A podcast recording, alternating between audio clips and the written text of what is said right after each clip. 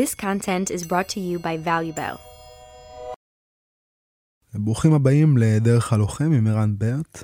אני שמח מאוד uh, לארח היום לשיחה השנייה שלנו את אמיר ניסן. אמיר ניסן הוא חגורה שחורה בקראטה קיוקושין, מורה לאיצ'ואן וצ'יקונג, מטפל, מורה לרפואה סינית, מחפש בדרך אומנויות הלחימה כ-44 שנים, שואל שאלות, חוקר תנועה ותודעה, מרפא. אהלן אמיר, מה נשמע? טוב מאוד.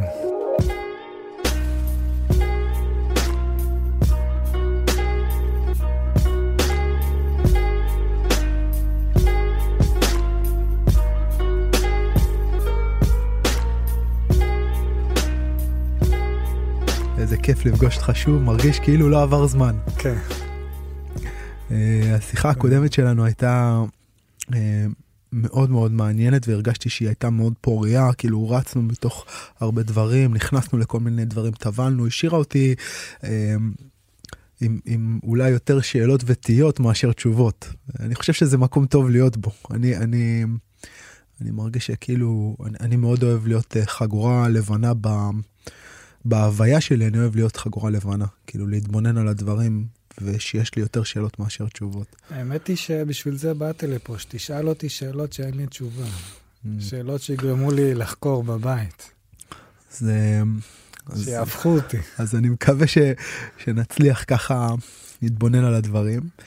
ו, ו, ואז אה, מה שעבר לי בראש בעצם, שסיפרת אה, על, על הנסיעה שלך בעצם על זה שמכרת את הכל ונסעת לפגוש את המורה שלך.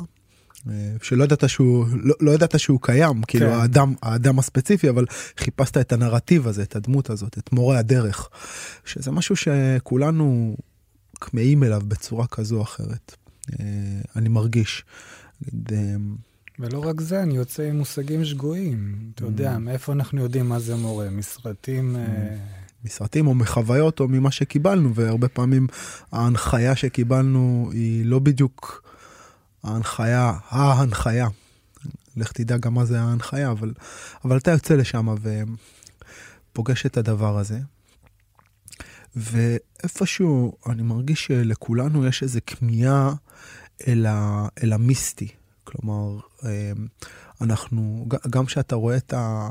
את החבר'ה האלה אצל דניס, או whatever בסרטים, כאילו מין גיבור על כזה ש, שיש לו כוחות ואיכויות ויכולות.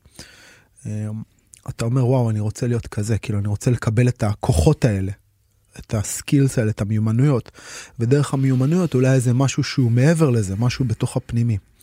וכשאתה מספר לי על המורה שלך שעומד ובעצם אומר, מאות אנשים יעברו דרכי ורובם רק אה, יעברו וילכו, חלקם יקבלו איזשהו איכויות ל-well-being, או כמו שאמרת כזה, לאורח חיים בריא, ומתי מעט באמת ייכנסו לתוך, אה, יעברו דרך, דרך הקורה ויקבלו את ה... איזה משהו. אז מה, מה, מה, מה זה הדבר הזה?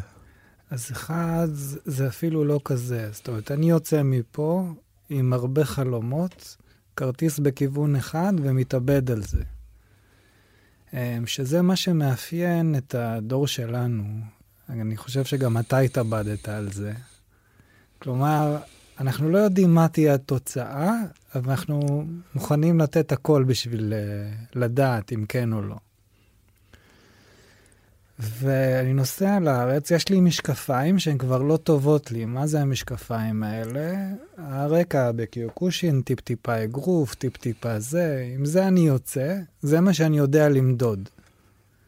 זאת אומרת, אם תראה לי משהו בשדה הזה, אז אני עוד אדע למדוד אותו. נגיד אני לא אדע למדוד אה, אם מישהו יעבוד בקרקע כמו, כמוכם, כי אם לא תהיה חניקה או הכנעה, אני לא אדע.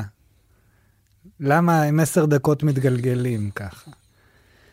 ובשטח שלי, אז יצאתי עם משקפיים מסוימות ואני אחפש משהו אחר, את הערך המוסף.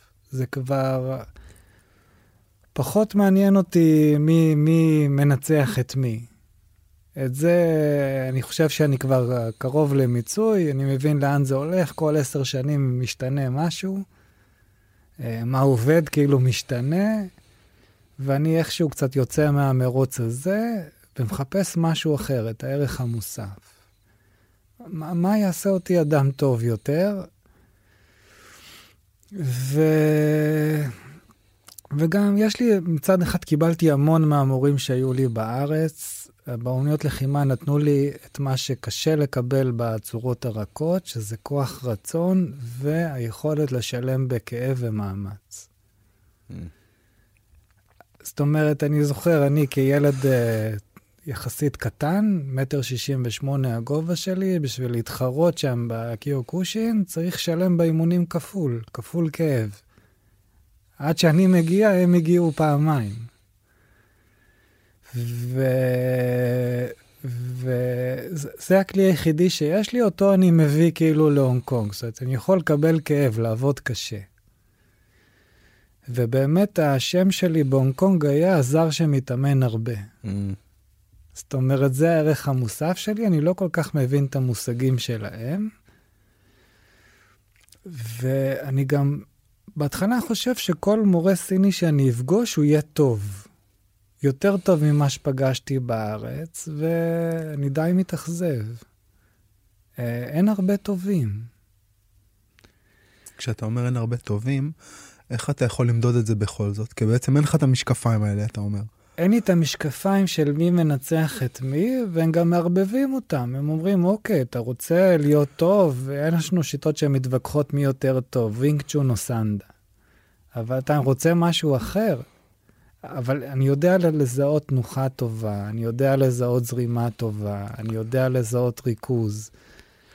אני יודע, אחד הכללים שאמרו לי בהונג קונג, וגם נוכל לדבר על זה, כשאתה רואה מורה שמדבר על צ'י, אהבה קוסמית או הארה, אתה יודע שהוא מורה גרוע. Mm.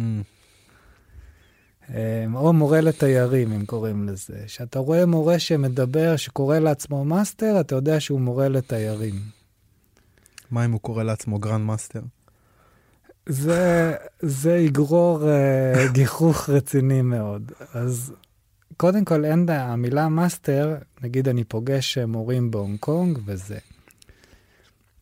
אז מורה לא מציג את עצמו, אני שיפו, סיפו, בהונג, בהונג קונג מדברים קנטונית, שזה ניב אחר של דרום סין, הוא לא אומר אני סיפו. הוא לא אומר אני master. רק התלמידים שלו קוראים לו מורה אבא, סיפו. כמו שהם קוראים לאלה שמתאמנים איתם, מורה אח, סי-הנג. הם לא קוראים לו איזה, אבל אם אתה לא מורה שלי, אתה לא סיפו שלי, זה לא תואר שהשגת. עכשיו, יכול להיות שיהיה עוד מורה שמה בקבוצה ליד, והם כאילו ייתנו לו כבוד ויקראו לו סיפו, אבל הוא בחיים לא יגיד אני סיפו. Mm. או במנדרין שיפו. או לא יגיד אני master. master זה כאילו כבוד שנותנים לך, זה לא איזה דרגה שהשגת. זה משהו שאתה מקבל, זה לא משהו שאתה לוקח. כן, וזה אפילו נחשב ל... אתה כנראה חרטטן.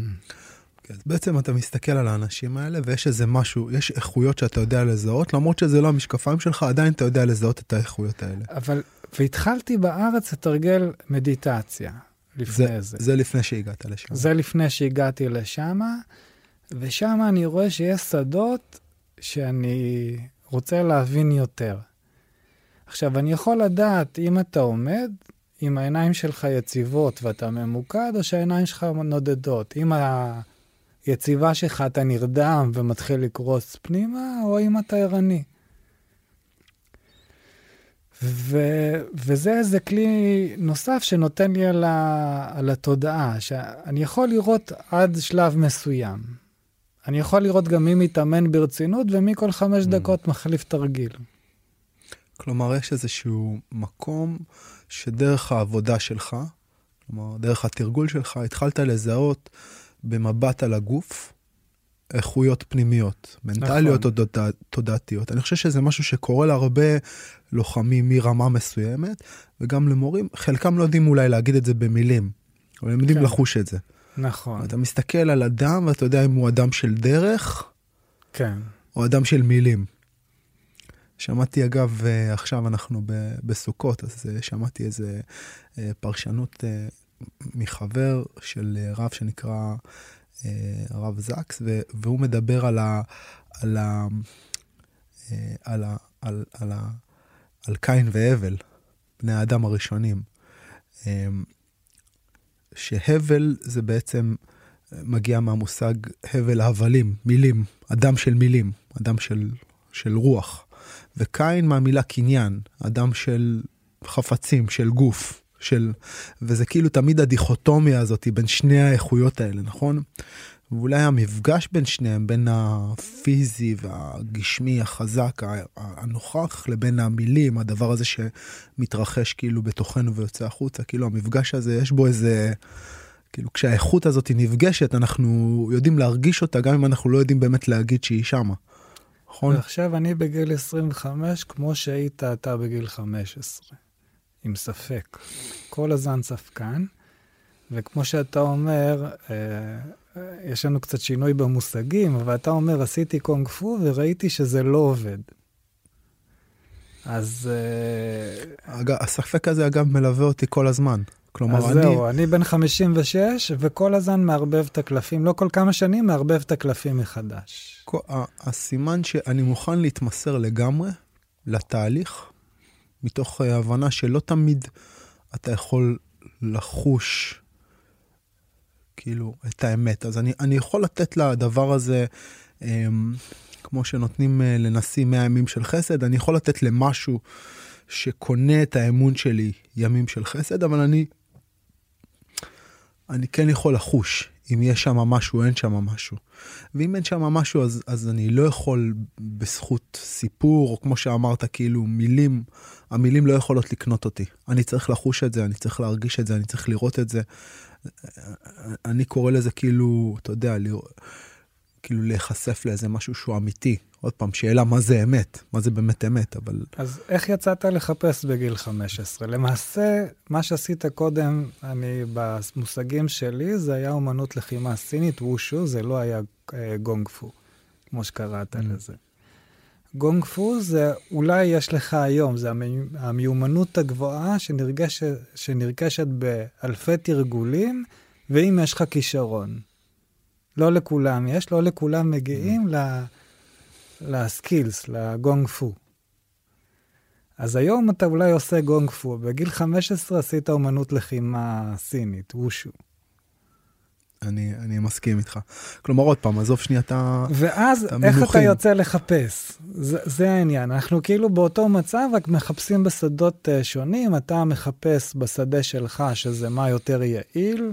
Uh, אתה יודע שמשהו לא יעיל, אתה עוד לא יודע איפה לחפש. כי אז עוד לא הכרת את הקרקע שאתה מכיר היום, אז לא הכרת אולי דברים אחרים שאתה לא שאתה מכיר היום.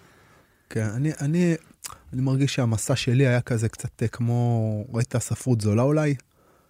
ראיתי את הסרט, את הסרט, כן. כן, זה הסרט ספרות זולה. אז יש שם איזה סצנה, דיברתי עליה לא מזמן עם חבר, שברוס וויליס שם שובים אותו, והוא יוצא כזה מהמרתף, והוא עולה למעלה, והוא מתלבט אם להציל את האויב שלו, ואז הוא מחפש איזה כלי נשק, ואז הוא מוצא פטיש.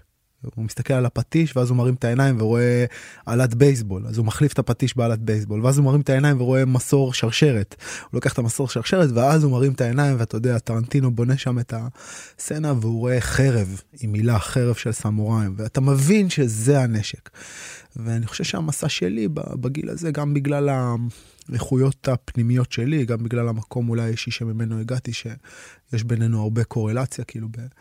בקווים של הסיפור שלנו, ואגב, שלנו ושל רוב האנשים שישבו כן. פה, כולם מגיעים מתוך איזושהי טראומה, מתוך איזה מקום חסר, שבור, אה, כואב, אה, אתה יודע, מין מורסה כזאת שצריך... אז אני הגעתי לשם, וכל פעם הגעתי לאיזושהי אומנות, ו...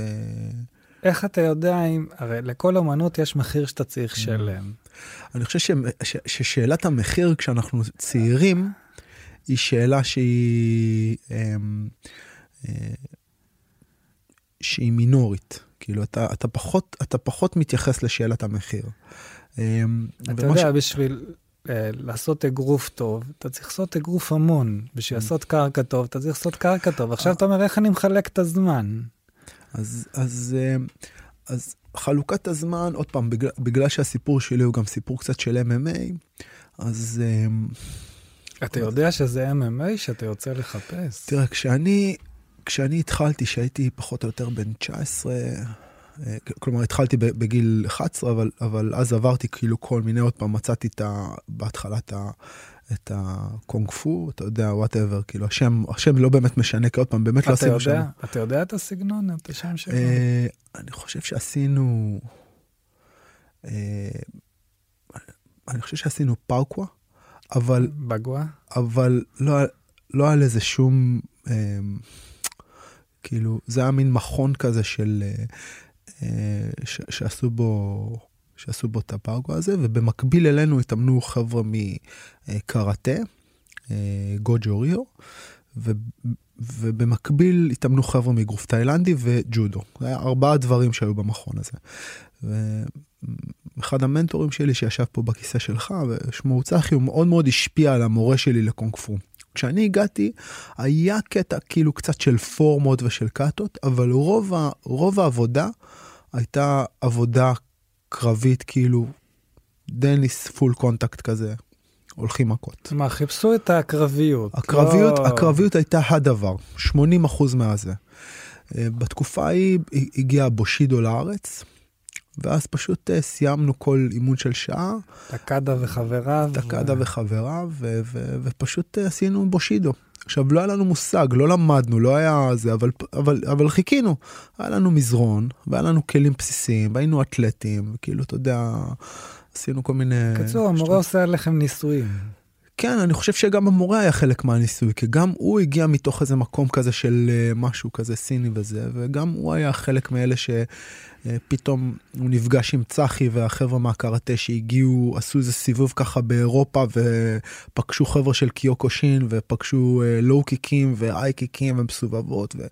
והם חזרו עם הטכנולוגיה הזאת, ופתאום הטכנולוגיה של הקונג פו הייתה נראית, uh, uh, אתה יודע, אתה מכיר את הסיפור של הקונג פו, את כל ההתלבטות שלו? אז, אז שנייה, אני, אני עדיין לא נכנס לזה, כן. אני רק בא להגיד שברגע שנפגשנו עם, ה, עם, עם זה שהפורמות וכאילו כל הדברים העגולים והיפים והתנועתיים והמסורתיים, הם לא באמת עובדים בקרב, ואת זה בתור ילד בן 13 כבר קלטתי. ואז בעצם הייתה השאלה, רק שנייה, אם מה שאנחנו עושים זה קרבות, אז מה אני צריך את כל הבולשיט הזה? כאילו השאלה הזאת הדהדה לי.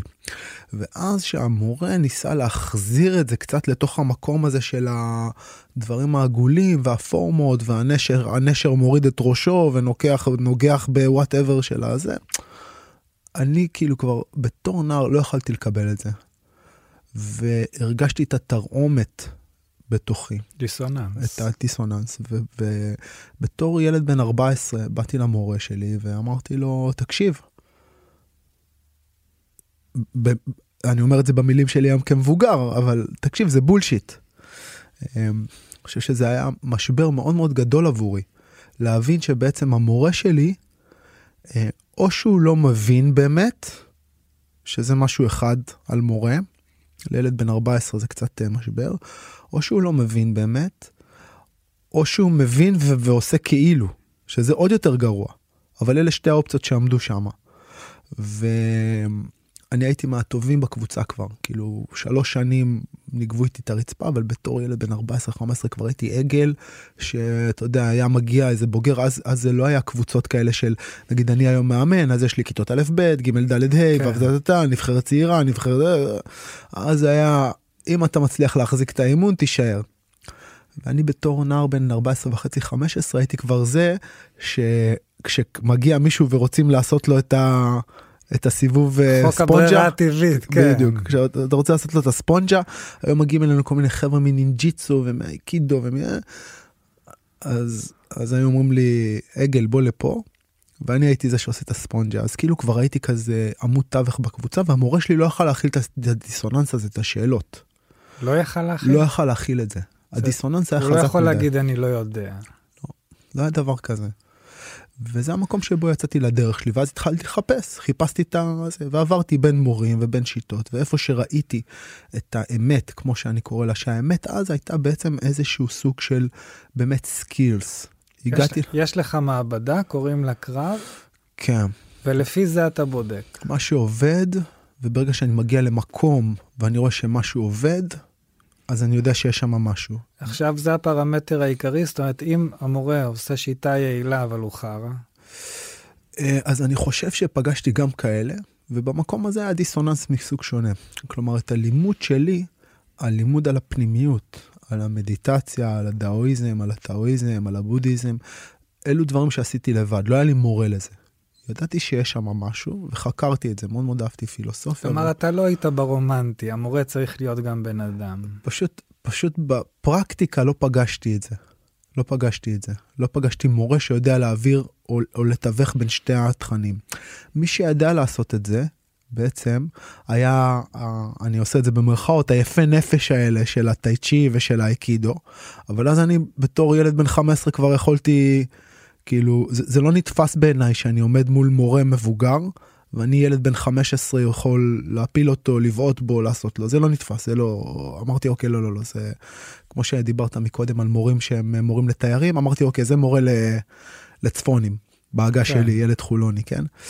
אמ, והרבה פעמים החבר'ה כן קשוחים, אז הם היו קשוחים, אבל, אבל באמת הרגשתי את המקום הזה של קשוחים אבל ערסים.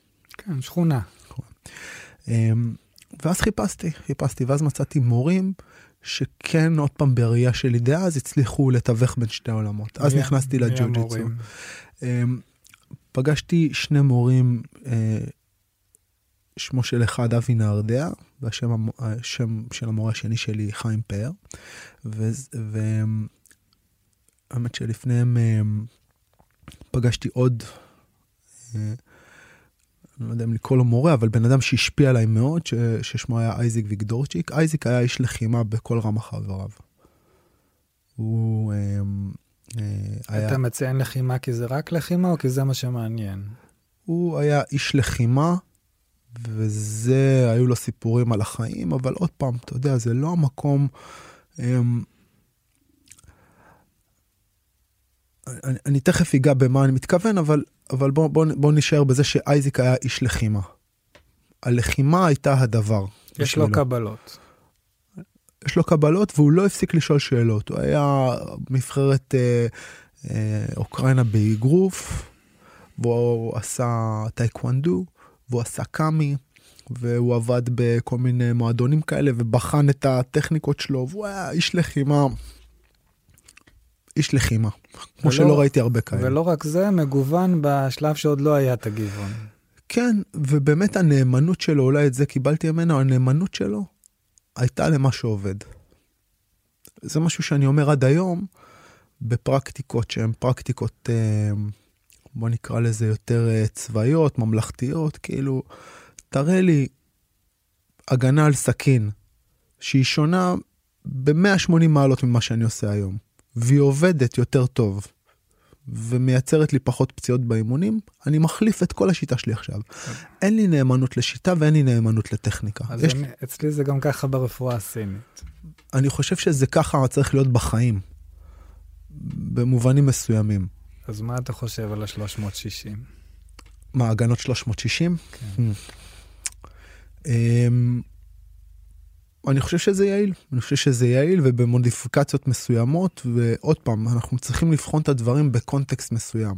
הקונטקסט הוא כמה זמן יש לי להעביר מישהו תהליך, ומה אמ, מה איום הייחוס, מה הסטטיסטיקות לגבי איום הייחוס, וכמה פציעות התהליך מייצר לי. זה מין משולש כזה שאנחנו צריכים לבחון אותו. ובמשולש הזה... שלושה ובח... פרמטרים, כמה זמן יש לך, מה הייחוס, כלומר למי אתה נותן, והשלישי? כמות הפציעות, מה הפחת. כלומר, אם... לא תעשה אימון אגרסיביות קיצוני, כי ייפצעו לך תלמידים. אם יש לי עכשיו אימון אגרסיבי שאני יכול להעביר, שאני יודע שמי שיוצא מהאימון הזה, הוא חסין לכל דקירה. אבל שמונה מתוך עשרה נפצעים לי ופורשים באמצע. האם אני יכול לקחת את הסיכון הזה? יש לי חייל ב... ב לא יודע מה, סיירת, whatever, מטכ"ל, שעולה לי מיליון שקל ל, ל, ל, להעביר אותו תהליך של שנתיים או שנתיים וחצי. עכשיו תפצע אותו. האם אני יכול להרשות לעצמי שהבן אדם הזה, כל אימון קרב מגע, הוא ייכנס עם ברכיים רועדות, בכל אימון קרב מגע מישהו נפצע? לא רק זה, קרב מגע זה הדבר האחרון בשרשרת שהוא צריך. סבבה, אז האם אני יכול להרשות לעצמי את זה? אז לפעמים הטכניקה הכי אפקטיבית, או שיטת האימון הכי אפקטיבית, היא בעצם לא הכי אפקטיבית. ועוד פעם, זה, זה המקום שבו אה, הדרכה היא חצי מקצוענות וחצי אומנות. יש פה איזושהי אומנות שאתה צריך לדעת, להבין, לבחור. אני שם את זה שנייה בצד. אה, אז, אז האמת שלי הייתה תמיד הבחירה של הדבר הזה, של האפקטיביות. אז אייזיק היה שם, ואז פתאום אייזיק אמר לי אחרי תקופה שהתאמרנו שנהייתי עגל עוד יותר רציני. אה, כי אני עבדתי רק עם מכות לגוף, ואז פתאום שמנו כפפות, ופתאום הכפפות שינו את כל המשחק, ופתאום אמרתי, אלוהים, מה עשיתי? מה עשיתי כל השנים האלה? הייתי צעיר, הייתי בן 16, אבל מה עשיתי כל השנים האלה? הבנתי שזה לא זה. ואז אחרי ששמתי כפפות ונהייתי די טוב, כאילו גם בזה, פתאום אייזיק אמר לי, תקשיב, יש פה איזה משהו שהגיע עכשיו, ואני חשבתי שאני יודע קרקע, כי עשינו בושידו, ויש פה איזה משהו שהגיע, אה, וקוראים לו ג'ו-ג'יצו ברזילאי. אה, ולך, לך, לך, לך, אה, הוא לקח אותי לשם. המורה כבר... עצמו שולח אותך. כן, כן. מספיק פתוח, ויש כן. לו מספיק ביטחון עצמי, שהוא יודע שאתה תישאר שם אולי, והוא כן. שולח אותך. אני חושב שמערכת היחסים ביני לבין אייזיק הייתה שונה טיפה, אני יותר הייתי ה... ה... אה, הייתי אומר יריב אימונים, אבל לא הייתי יריב אימונים, הייתי עגל אימונים. הוא ניסה עליי את כל מה שהוא רצה, ואני בשמחה הייתי שם כדי לספוג את הדבר הזה, אבל זה לא היה קבוצה שאני מגיע אליה ומתאמן, אלא אנחנו אחד על אחד, הוא מביא רעיון שהוא רוצה לבחור, אומר לי תתקיף אותי בכל הכוח, ומין כזה. מתוך הדבר הזה למדתי והתפתחתי, אבל עוד פעם שילמתי על זה מס. אני מבין שההורים לא באים לראות מה קורה עם הילד שלהם. ההורים לא מעורבים בכלל, אין להם מושג מה קורה. לא רואים אותי לא באימונים, לא בזה. מדי פעם אני מסיים אימון כל כך פצוע שאני לא יכול לחזור הביתה. ומתקשר אליהם, אומרים להם, תקשיבו, אני, אני כאילו, אני, אני לא יכול לחזור הביתה. אני לא הולך על הרגליים, בואו תאספו אותי, והם באים ואוספים אותי. באמת, לא שואלים מה עשית למתוק שלנו? לא, אין, אין דבר כזה, זה לא, זה לא התקופה הזאת.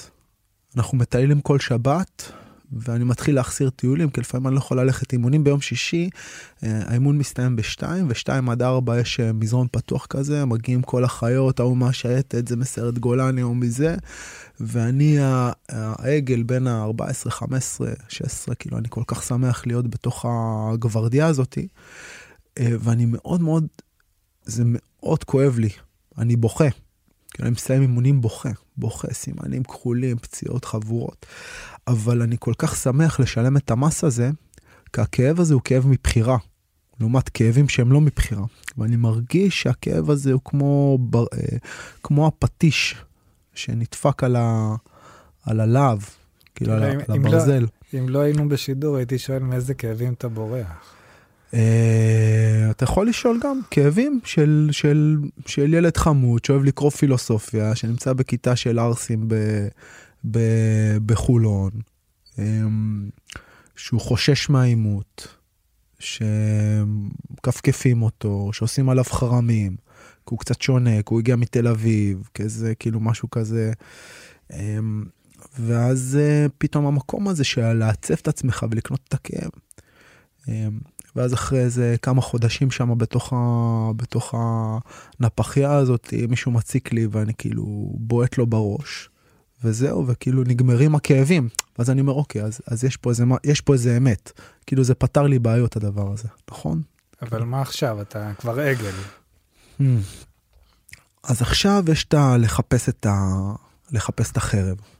יש לחפש את האולטימטיבי. וכל פעם אני מוצא מקום שבו אתה נחשף למשהו שהוא עוד יותר אמיתי, עוד יותר אפקטיבי, עוד יותר חד. אמ, ואז מה שאני שם לב, עוד פעם באיזושהי אינטואיציה שהיא בוסרית מצד אחד, אבל היא מאוד מאוד עמוקה, אני שם לב שהמרחב הזה עוזר לי לעצב לא רק את הקשיחות שלי, ולא רק את הסקילס שלי, את המיומנות הפיזית והטכנית, הוא עוזר לי לעצב עוד איזה משהו.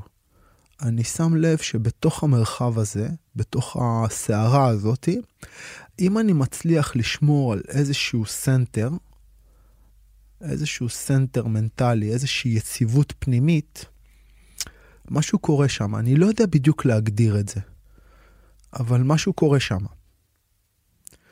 אה, זה מאוד מרפרף לי טיפה לצבא ולדברים שאני עושה בצבא, וזה כאילו משמש אותי שמה, וזה משמש אותי כאילו, זה מתחיל להיות לי איזשהו שיח, איזשהו יחסי גומלין בין הדבר הזה לבין החיים שלי. אז אתה באמת מוצא שלמורה שלך או ללוחמים שאיתך יהיה center יותר חזק? אני לא מתעסק בזה.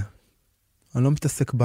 כלומר, האם אתה מחפש בשדה שבאמת אה, ייתן לך כלים ל center?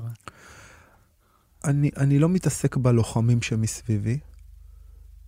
הם, חלקם הופכים להיות חברי חיים שלי, חלקם מלווים אותי עד היום.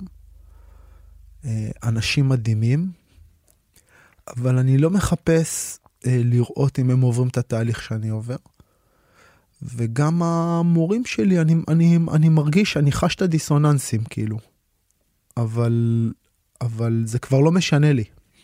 זה לא משנה לך, לא. לי זה הפריע הדיסוננס הזה. כי, כי אני מבין שאוקיי, יש פה איזה מרחב לחקירה, וחיפשתי הכי טוב, ש... באמת עברתי בין הרבה דברים, ואני מרגיש שאני נמצא היום במקום שבו אני זה, אני פוגש אה, אחרי כמה שנים בג'ו-ג'יצו ברזילאי, אני פוגש איזה מישהו שאנחנו עוד פעם, עזבתי את העמידה לגמרי, עושים קרב עמידה, הוא מרביץ לי, אחרי הרבה זמן שאף אחד לא הרביץ לי. ואני אומר אוקיי כאילו הזנחתי את הדבר הזה יש פה עוד איזה משהו שאני ואני מוצא עוד מורה שקוראים לו רענן טל שהוא. אה, לחימה משולבת. לחימה משולבת, קבוצת אגרוף מאוד מאוד קשוחה, קבוצה תחרותית, ואני משלים את הדבר הזה, והוא מגלה בי את הפוטנציאל, והוא מאוד מאוד דוחף לכיוון התחרותי, ואני עולה לתחרויות, ופתאום עוד פעם אני מרגיש את החגורה לבנה, להיות חגורה לבנה, גם בהיבט המנטלי, שכל מה שידעתי עד עכשיו, פתאום הוא נעלם. אתה נכנס לזירה אה, מול קהל, וכל המקום הזה שכאילו ידעת על עצמך, שכאילו חקרת את עצמך, שכאילו כבר היית במקום יציב, במכון אתה הכי טוב, אתה... מה זה יציב ושומר על עצמך ומאוזן מנטלית, פתאום אתה נכנס לזירה ואתה חיה מההתחלה. ואני אומר, וואו. כלומר, וואו. הריגוש הקיצוני הזה שאתה משתין מפחד לפני, והכניסה לזירה שאתה לא יודע איך תצא ממנה, כלומר, נכנס למרחב של האי-ודאות, עושה לך את הוואו. זה לא זה שעושה לי את הוואו. זה זה שבבת אחת אתה יכול ללמוד כל כך הרבה, כאילו בשלב הזה אני כבר לומד משהו כמו כמעט אה, עשר שנים.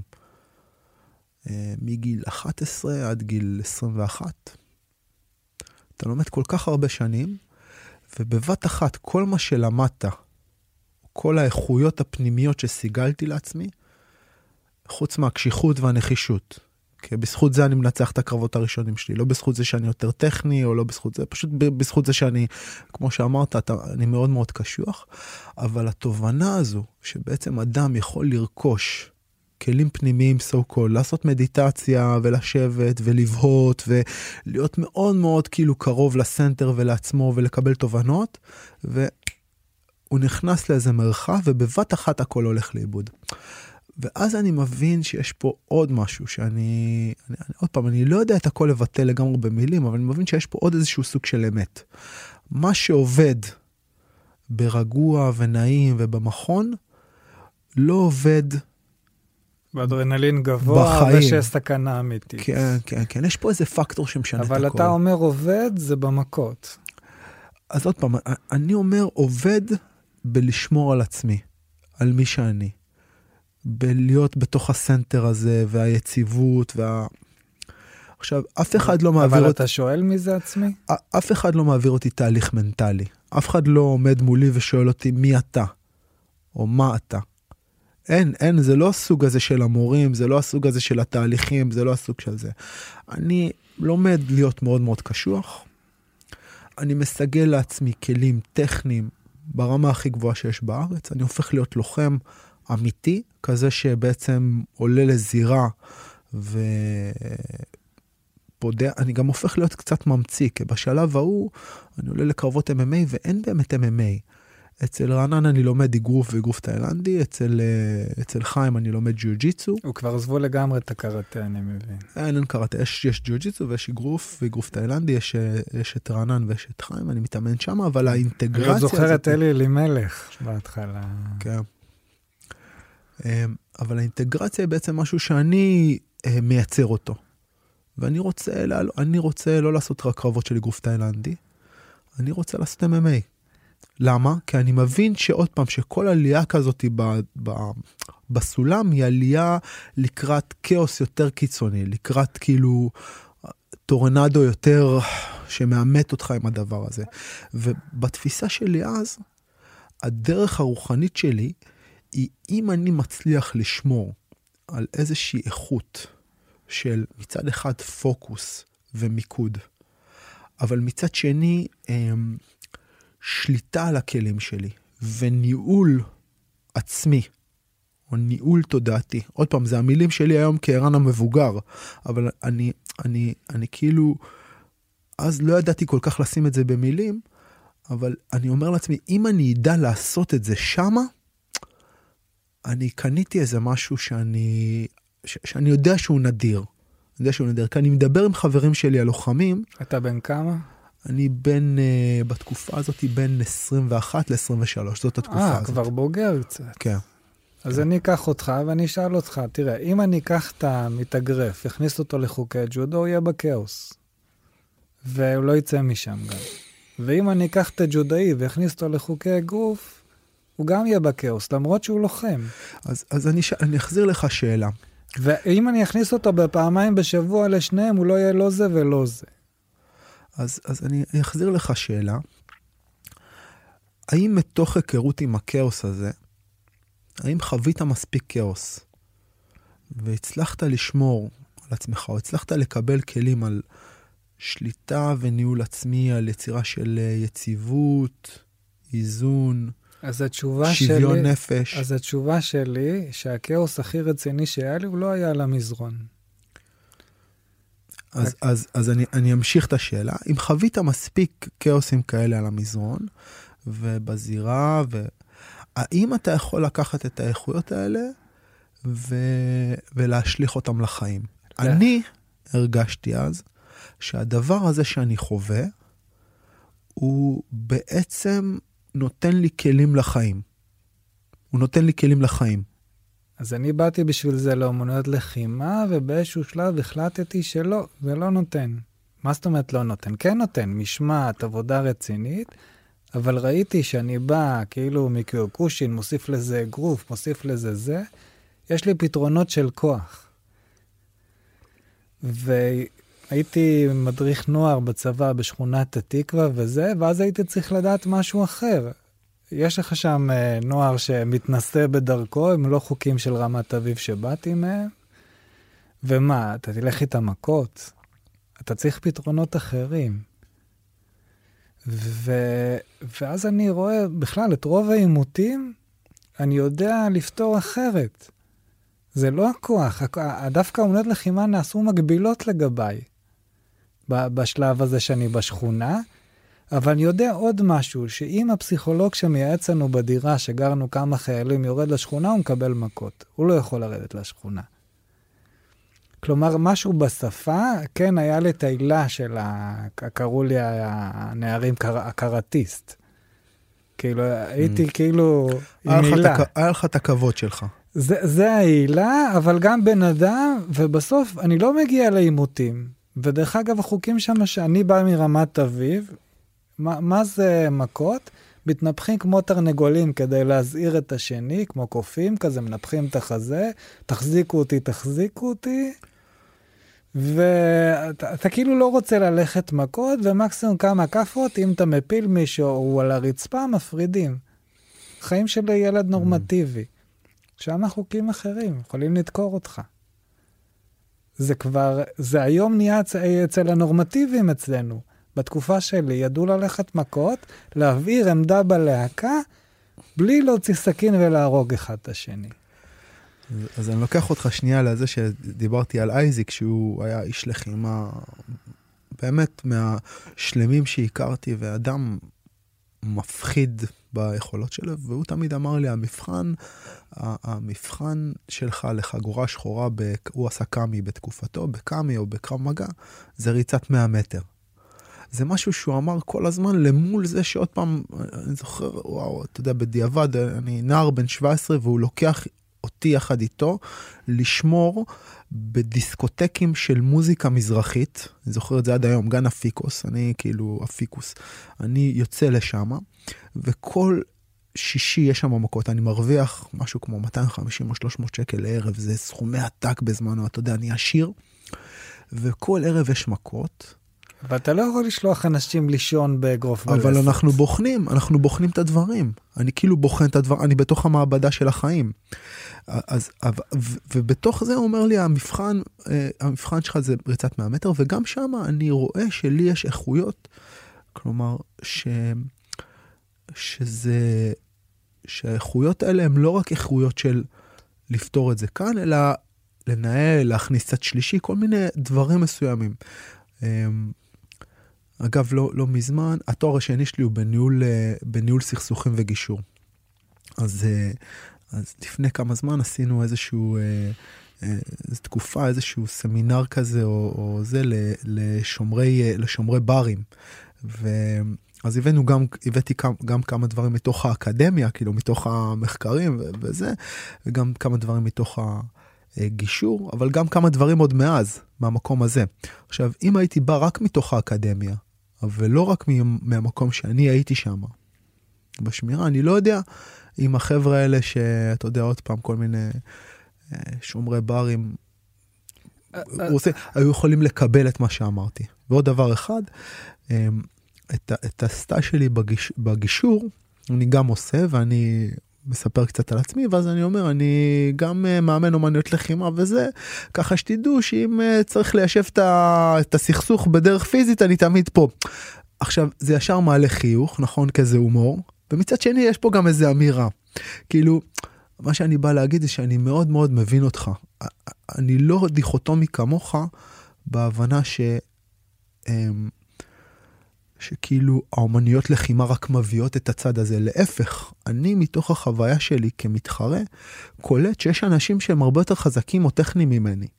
ואני קולט שאני יכול לנצח אותם גם בזכות הטקטיקה שלי, גם בזכות הסבלנות שלי. אני אומר את זה היום לכל התלמידים שלי, ניצחתי יותר קרבות עם סבלנות מאשר עם כוח מתפרץ. גם בזכות הפסיכולוגיה, של הקרב. כלומר, אלה החלקים שאני מנצח איתם יותר קרבות, יותר מאשר להיכנס קדימה בכל הכוח. תראה, ב... אחד הדברים שאנחנו מדברים ומצאנו בשכונה, אתה בברים או בכל היחידות שהיית, זה קודם כל אנחנו מנסים למנוע הצפה רגשית. לא הכשירו אותנו על זה באומנויות לחימה, ולא רק זה, למנוע אצל השני הצפה רגשית. זה הכישרון. זאת אומרת, אותו סכסוך שאנחנו אומרים, זה לא סכסוך שבא מחבל עם סכין ויש לו מטרה, אתה יכול להרגיע את השני. וזה לא התיאוריה כמו שאתה אומר, כמו שאמרתי, הפסיכולוג לא יכל לרדת לשכונה, אבל אתה השאל, מונע הצפה רגשית. השאלה אם באמת אתה יודע להרגיע את עצמך. לפני שאתה יודע להרגיע מישהו אחר. אז זהו, אז השאלה אם באמת זה עובד לנו, ואיפה הצפה הרגשית שלנו היום בזה? קורה לילד שלנו משהו. בוא, בוא ניקח שדות אמיתיים, קורה לך משהו בעבודה, עכשיו נלחמת על חייך בקורונה של העסק שלך. אה, פה, אתה, זה הקרבות האמיתיים שאני רואה, זה לא מה יותר חזק, אגרוף לפנים או בעיטה. או, או נרד, ל, ל, ל, ל, החניקות לא משמשות אותי. אני, אני מסכים איתך לגמרי. אני מוצא שהלחימה והדרך הלחימתית נותנות לשכמותי, לאנשים שכמותי, אמ, פלטפורמה ותפאורה די טובה לעשות את המהלך הזה. כלומר, לא, אני, אני מעביר קורס מדריכים. אז בקורס אתה, אתה בעצם לומד שאתה הרבה יותר אה, נכון לפעמים להעביר אה, תרגיל, להסביר אותו בצורה של מטאפורה, כי הרבה יותר נוח לנו ללמוד מטאפורית את הדברים, מאשר אה, הנחיות יבשות ו... וטכניות, נכון? נגיד גם באיצ'ואן המועט שעשיתי, אז אומרים כאילו תרגיש שהרגליים נמצאות בבוץ ואתה מוצא, מושך את הרגליים לתוך הבוץ, נכון? למה? כאילו, כי המטאפורה ישר שם אותך בתוך איזה מקום. אמ, אז אני מרגיש שחלק מהתהליך אמ, לאנשים שהגוף, האש, האיכות הזאת, הלחימתית נמצאת בהם, המרחב הלחימתי, המרחב האימוני, נותן מטאפורות אמ, ותפאורה לעשות את המהלך שהם יודעים, שהם צריכים לעשות. האם האנשים הנכונים נמצאים שם כמורים לייצר את התהליך הזאת, זו שאלה, זו שאלה, זו שאלה טובה. אבל האם, המת, האם המרחב הזה הוא מרחב שמאפשר את התהליך הזה? התשובה מבחינתי היא כן. אמ, אני אומר כן, כי אני יודע שאני עברתי שם דברים. כן, אבל אתה, אני מאמין שגם אם היית לומד נגינה, היית עובר את זה. Mm. כי זה אתה. ואני ראיתי את סך הכל המורים שלי, ואתה יודע, אתה רואה את המורה אומר על ערך וכבוד, ובסוף מתווכח עם מישהו בתפוז, מי מנצח את מי, מה הכי יעיל ברחוב. כאילו, שם ההכרה שלו נמצאת. כן, זה כמו אבא שאומר לבן שלו איזה משהו, ובסופו של דבר חי, כן. חי משהו אחר. כאילו, תהיה בעצם תהיה השינוי שאתה ו- רוצה להראות. ודיברנו על טקס הקבלה, מה הוא מעיד? הטקס קבלה שאתה שובר את החדש שבא משיטה אחרת. אני ממש מסכים, אני ממש מסכים. אני, אני, יכול להגיד שעוד פעם, הדברים האלה, למשל היום, אני כמישהו שגדל על הדברים האלה, אני אתן לך דוגמה, אתמול באימון. אז מגיעים חבר'ה חדשים, אז פעם מה הייתי עושה? הייתי... אה, לא מה הייתי עושה, פעם מה היו עושים. כאילו נגיד עוד פעם חיים, שהוא מורה שאני מכבד, מעריך אותו, הוא אה, גידל אותי. כאילו מגיע מישהו חדש, אימון של שלוש שעות, שלוש שעות קרבות. מגיע בן אדם אחרי שעה כאילו כבר אתה יודע הוא אין לו אוויר ואז נותנים לו את החזקים עכשיו יאללה בוא. אצלי, אצלי מגיעים ואז כאילו בעצם מה שאני עושה אני עושה קצת ההפך. כאילו, מגיע הבן אדם הבריון הזה שאני רואה שהוא רוצה להתפוצץ ושהוא טה טה טה טה טה טה טה, ודווקא הוא יוצא מהימור ואומר, האמת שזה לא קשה כמו שחשב, כמו שרציתי, ש... כמו שחשבתי שזה יהיה. ואני אומר, האמת, הצלחתי. הצלחתי. כי הבן אדם הזה, ה... לחנך אותו בכוח זה לתת לו more of the same. כאילו הוא כבר, הוא כבר בריון, הוא כבר חזק, הוא כבר, ההתנהלות שלו בעולם היא דרך הפיזיות שלו. אז פה אנחנו מוסיפים עוד שדה. אני אומר, מי הוא מורה טוב? והמורה הטוב זה לא מורה שזה עליו מדובר, או השיטה שלו, זה החשוב, אלא שהוא רוצה את הטובה של התלמיד שבא אליו. ורוב החלק גדול מהמורים שהכרתי לפני, זה טובתם, להוכיח שהשיטה שלהם האגו. עובדת. האגו. הדרך שלי עובדת. אז, אז אני רוצה אולי לקחת את זה למקום הזה ולהגיד למה לי נגיד היה מאוד מאוד קשה ללכת למקום הזה של ה... אה, עוד פעם, אני אומר במרכאות, האומנויות הפנימיות. כי באמת הדיסוננס שחשתי שם היה תמיד מאוד מאוד גדול. כאילו, אתה מדבר איתי על איזשהו סוג של אה, יכולת שליטה או יציבות או איזשהו כוחות אה, פנימיים או whatever. ותמיד המפגש עם האנשים האלה השאיר בי איזשהו טעם חמוץ של אנשים שהם לא באמת יודעים על מה הם מדברים. אה, ואגב, דוגמה לזה... אני מסכים איתך. אז, מעולה, ודוגמה לזה... אני לא, אני לא יכול לייצג את הצד השני, mm. כי זה נכון, ואני אגיד לך עוד משהו. נגיד, הרבה שואלים אותי, צ'י, ומראים לי סרטונים של קוסמצ'י, ואז הקוסמצ'י בא ומישהו ומרביץ mm. לו. ו- וזה. אז קודם כל, בשביל זה למדתי רפואה סינית, זה המניע שלי, כדי לדעת מה זה צ'י. אז צ'י זה רק מושג. צ'י, אנרגיה, זה מושג. מה זה צ'י? כשאתה מבשל אורז, אז העדים שמניעים את המכסה זה אנרגיה שלכאורה אתה לא רואה, אבל היא עושה משהו. אז מה זה צ'י? יש לי צ'י מולד. לך יש צ'י מולד של עגל. אתה איש חזק. זה, זה ניתן, זה כמו התורשה, זה בא מהג'ינג, מהתורשה. אנשים לא נולדו שווים. כל אחד יכול לרוץ, לא כל אחד יהיה לוסיאן בולט. אנשים לא שווים, יש לנו צ'י מולד אה, ותכונות מולדות, אפילו אופי מולד. אחרי זה יש את הצ'י של אחרי הלידה, זה המזון שאני אוכל, הוא יכול לתת לי יותר אנרגיה ופחות אנרגיה. אז זה גוצ'י נקרא.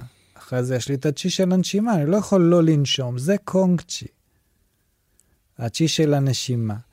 ובסך הכל אני מנסה להשתמש עם מה שנולדתי איתו, אני יכול להשתמש בו נכון ולבזבז אותו יותר לאט, בסוף הזקנה תשיג אותי, או יותר מהר, אם אני לא יישן, לא יאכל, יהיה עצבני mm. וכולי וכולי. הצ'י של להעיף אנשים בלי לגעת בהם, אני גם חושב שזה חרטא. כלומר, לקחו מושג ומכרו אותו. עכשיו, יש, ראיתי אנשים באמת שעושים הופעות שהם קרקס. בשאולין מכופפים חנית עם הגרון. בהחלט יכולת מופלאה, אתה יכול לקשור אותו גם והוא יתלה את עצמו בגרון. זה אומר שהוא לוחם יותר טוב? לא. פה, מקדימה, הוא יהיה מוגן אם הוא יתכונן, פה מהצד אתה תיכנס. זאת אומרת, זה בנוי על השלכה, עושים לך הופעה. הנה, אני מנקב אבטיח עם שתי אצבעות, ואתה תסיק שאתה יכול לנקב ככה מישהו בחזה שלו וזה. Mm. כלומר, לקחו לך זה, ואתה עושה השלכה של אחת ועוד אחד על קסם שהוא זה. יש, יש מבחינתך היום, אני יודע שאני סתם פותח פה איזה כוכבית, יש מבחינתך היום אה, ללוחם אה, משמעות לחישולים? היכולת שלו לחשל את הגוף שלו, בעצם להקשיח אותו דרך כל מיני מתודות כאלה, סטייל שאוליניות? זה נכון לטעמך? אז אחד, אני חושב שקודם כל שרירים לא מתחזקים מזה שמכים בהם. עצמות אבל כן. עצמות, אתה יוצר שברים קטנים, יוצר הסתיידות, אבל אתה גם תשלם על זה אחרי זה, כי אנחנו בקיוקושין היינו מרביצים לאבן, כדי שהנקלים שלנו יהיו כאלה בולטים, ובסוף אתה מוצא שאתה בא לכתוב שהיד שלך לא כל כך מתפקדת, ומתי אתה תשלם? בגיל יותר מאוחר. היינו אין... מרביצים אחד לשני בעצם, נכון? זה קצת מקהה את העצבים. דרך אגב, זה לא מחזק יותר את, ה... את העצם מהרמת משקולות. Mm. כלומר, הלחץ האנכי ברמת משקולות ייתן לך חיזוק של עצם. אין, אה, על זה נאמר, אין נסיעות חינם. אבל מה? אתה לא תגיב לכאב אולי בפחד. אבל נגיד היינו עושים בקיוקושין, עומדים ככה ומרביצים לנו בבטן, ואיזה גברים אנחנו. אבל לתת ליריב להרביץ לך, זה, זה היה נכון בקיוקושין, זה לא נכון בקרב. לתת לו להרביץ mm. לך. זה כאילו אין ידיים לפנים, אתה יכול לתת לו להרביץ לך בידיים. כאילו מתעלמים כמעט מהאגרופים. הכל בשביל להגיע עם הרגל לראש היה. אז, אני רוצה לשאול אותך, לחזור שנייה ל... יש לי הרבה שאלות שאני רוצה לשאול. אז רגע, בוא, היינו בוא, בחישולים. כן. אז אתה שואל אותי אם זה חכם, אני אומר, מה המטרה שלך? האם אתה תבוא אליי בתור מטופל, אני אגיד, אני רוצה שאתה תהיה חזק בגיל 80. האם החישולים יעזרו לך? לא. אתה תשלם על זה. האם אני אעשה, הילד שלי עושה ספורט קצה, הצעיר, בשבילו לספוג איפון, הוציא את היד, שבר פריקה במרפק. ממש, נתלשה לו היד. וזה עכשיו היד כבר לא תתיישר יותר לגמרי, היא תתיישר, אבל לא עד לגמרי, אחרי פיזיותרפיה והשקעה וזה. אז למה אתה נותן להם לעלות לג'ודו? כי הם צריכים לעבור את מה שעברתי, והג'ודו הציל את הילדים שלי בתקופה של הקורונה. שהילדים, חברים, התחילו להסתובב, אלכוהול וכאלה, ו- ולאבד גבולות, ברגע שהמאמנת שלהם, שמגדלת אותם מגיל חמש, אמרה, יש אימונים, זהו, הם התיישרו. Mm. הגדול בעיקר, הקטן צעיר בשביל זה. וכמה הם? הגדול בן 16, הקטן בן 13. ושתיהם לומדים ג'ודו מגיל 5, וזה לא בזכותי, זה בזכותה, בזכות המורה. חוץ מזה יש להם עוד מורים של נבחרת, של זה וזה, אבל יש להם מורה שהם אוהבים אותה יותר ממה שהם אוהבים אותי, mm. ואני שמח על כך. היא באמת, היא רוצה את טובתם. גם אם הוא לא יביא את המדליה, היא רוצה את טובתו. כלומר, זה לא, אתה, אתה בית חרושת למדליות, ואם אתה לא מספק לי את המדליה, אז אתה לא ערך בשבילי, אלא היא באמת אוהבת את הילדים. שזה, שזה הפקטור מבחינתך, זה ה... והיא מעבירה אותם איזה תהליך, או כמו התהליך שאמרתי, הילד הפסיד בתחרות. זה, זה קל להסביר את הניצחונות שלך. אתה יוצא אלוף, אתה כל פעם זה, מקסימום המדליות מתחלפות, אבל אתה זה, מה קורה שאתה מפסיד? גם מתישהו אתה תגיע שאתה אחד ממאה, כל אחד יכול לזכות אם הוא יתמיד.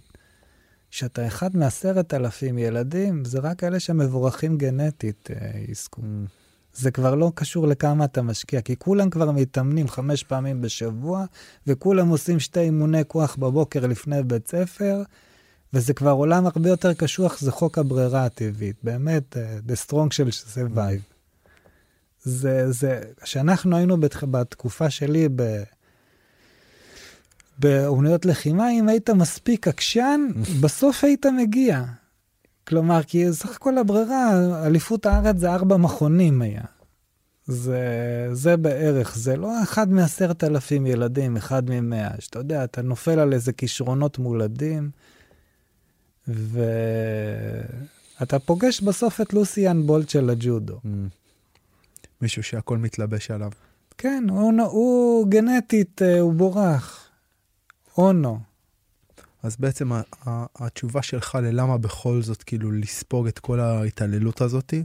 זה לא התעללות, אתה בסוף אומר שגם, אני תמיד יכול לשים את עצמי בשדה חדש. אז בואו נעשה עכשיו נראה בכדורים חיים, ועוד נעשה פיינטבול הכי קרוב לזה. אולי זה ההישרדות. כשאני אומר uh, התעללות, אני, אני, מה שאני מתכוון זה, בעצם החבר'ה האלה הולכים ובסופו של דבר הם עושים את הג'ודו, אבל כמו שאמרת, הם משלמים מחיר. ההוא יש לו תלישה במרפק, וההוא יש לו... הם גומרים, הם... לוקח להם לפעמים, הם מספרים לי כמטפל, לוקח לי ש... 20 צעדים שאני אוכל ליישר את הגב. והוא בן 25, הוא לא בן אה, אה, 60. Mm. לקום מהמיטה, הוא צריך לאסוף את עצמו. אז זה מחיר ששווה לשלם אותו? מבחינתך, היום בידע שאתה יודע, עם כל השיח שלנו על מורים ועל מה זה דרך נכונה. כי אה. בעצם את החוויה שהילדים שלך עוברים, המורה שלך, בהבנה שלי, מצליח לייצר לך מתוך המידה, נכון?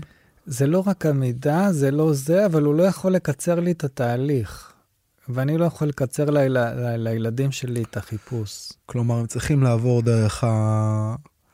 זה, אם האופי שלהם היה לנגינה, והיה להם מורה שאומר להם, תנגן ארבע שעות ביום, הם היו עוברים תהליך, הם לא היו טובים במכות, אבל מבחינת כוח רצון, הם גם היו צריכים לוותר על החברים, לוותר על הכל, להשקיע במה שזה. היה נפתח להם חלקים אחרים במוח, ו- ו- וזה מה שהיה מגרה אותם. זאת אומרת, אני לא יכול לבחור את הנטיות של הילדים mm. שלי. ואם היה לי ילד שאוהב בלט, מה הייתי עושה? הייתי אומר לו, לא, אני עמוד אה, זה, דרך אגב, בלט. היינו בקיוקושין, ובאו שני אנשים טובים לקיוקושין, למכון.